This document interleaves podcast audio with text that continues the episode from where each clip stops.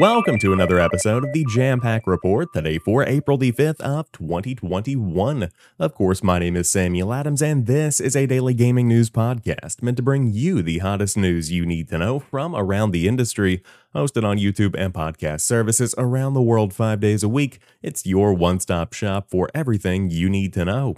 So, if you enjoy the show and you like what you see, hit that subscribe button and keep coming back for more.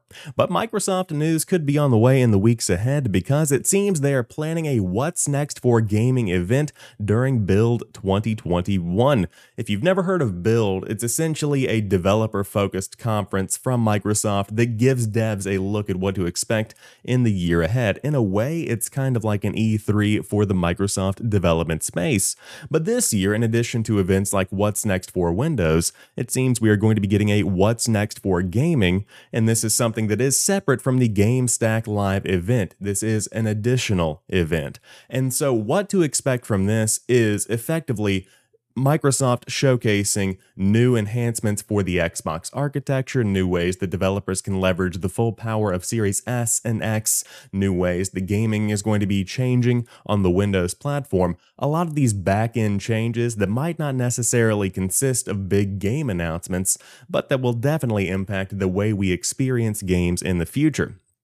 As ZDNet reports here, Microsoft Build is going to be held between May 25th and 27th, so that is coming up very quickly in the grand scheme of things. We could be getting some news on what's next for gaming in the world of Microsoft in a few weeks. Exciting stuff, and of course, if anything big comes out of the show, I will let you know, but I absolutely eat this stuff up. I love seeing how the back end is changing to enhance the front end experience. That is right up my alley, and of course, I will be watching if it is public to uh, Uh, the general consumer. I would love to tune in for that. In the meantime, prepare for Titanfall because it seems that there is a ton of Titan content coming in Apex Legends for Season 9. This news comes from Brown Girl Gamer Code, which held a panel over the weekend with Apex's senior writer and Apex's game director, both dropping some hints. Of course, Apex's senior writer Ashley Reed reiterated that Titanfall is very much a part of the universe of Apex Legends, and this is something we have known since the very beginning. But Apex's game director Chad Grenier went a little further too, as reported on here on Eurogamer by Vikki Blake, saying, quote, Next season, season 9, you're actually going to see a ton of Titanfall coming back into the game in one way or another. I've told some people before, if you're a Titanfall fan, hang on for season 9 because there's going to be some really cool stuff there. End quote.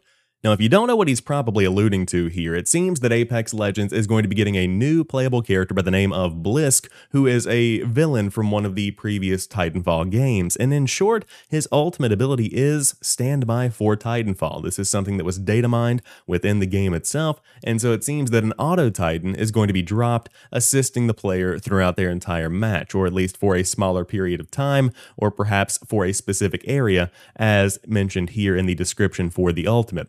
This is not going to be one of the uh, mechs that you can pilot as you could in the previous Titanfall games. That would be way overpowered, uh, but it seems this is going to be something that players can come together and try to take down as a group. Uh, but it seems like it's going to be a very cool ultimate ability, and this is something people have been looking forward to for a very long time. It just makes sense for Titans to be integrated into Apex Legends in some kind of way, shape, or form. Now, Season 9, of course, is on its way. If you want to dive in now, Apex Legends is free across all platforms, and it has already gotten some next generation updates.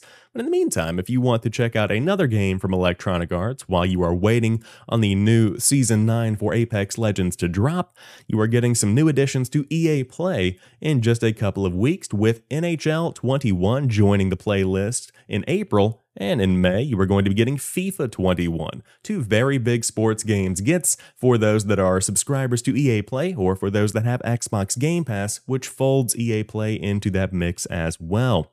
All in all, very solid sports lineup here, and now you have essentially every major sport represented on Game Pass and on EA Play. So, never a better time to subscribe. Again, you get your first month for a dollar. I never wanted to sound like an ad, uh, and I am not sponsored by anybody whatsoever. This is all uh, self funded content here, but NHL 21 and FIFA 21 are two very respectable games, and it's cool to see these coming to the service for sure.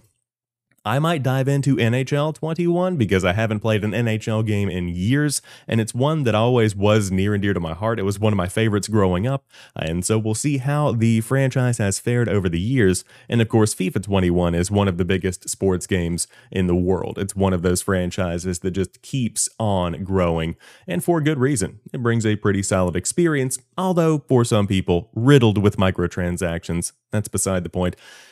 It is what it is at this point, is it not? Unfortunately, though, I do have some bad news today. LEGO Star Wars The Skywalker Saga has been delayed. TT Games writes on Twitter, quote, All of us at TT Games are working hard to make LEGO Star Wars The Skywalker Saga the biggest and best ever LEGO game, but we are going to need more time to do it. We won't be able to make our intended spring release date, but we'll provide updated launch timing as soon as possible, end quote. This is how you do it. Set expectations. And on top of that, there was never any kind of date that was specifically given. They didn't say March the 9th. They didn't say April 27th. They didn't say May 1st. This is a game that just was given a spring time frame. That way you keep fans' expectations in check because in my opinion, that automatically puts some kind of level of expectation into the player's mind that says, if they're just putting some kind of time frame on this, it's probably not going to be coming out at a definitive point. Also, I feel like Lego Star Wars The Skywalker Saga would be a really good summer release. You know, whenever the spring releases have come out, before the fall releases come out, put this one dead in the middle of July. And I know that sounds like suicide, but a lot of kids are off of school. You know, a lot of people are off of work. If they want to play a Lego game, it seems like a pretty solid time to do that. A very fun summer romp. I feel like that should be uh, the move. But again, I'm not on the marketing team. I'm not behind the scenes looking at the numbers and crunching those dates. Uh, but I do want to um, call out this guy. How hard is it to make a fucking Lego game? He writes on Twitter.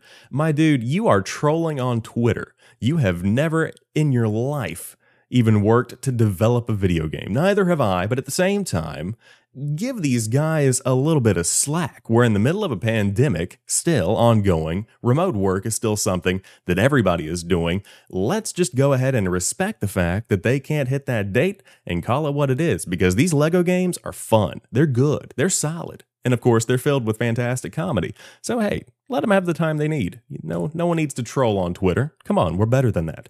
Uh, but finally, I did want to give you an update for Monster Hunter Rise sales. They have now shipped 5 million units globally. Of course, last week we reported on the 4 million units shipped within the first three days of the game's release, and as expected, those sales did tend to dip a bit over the course of the next week, but 5 million sales still nothing to shake a stick at.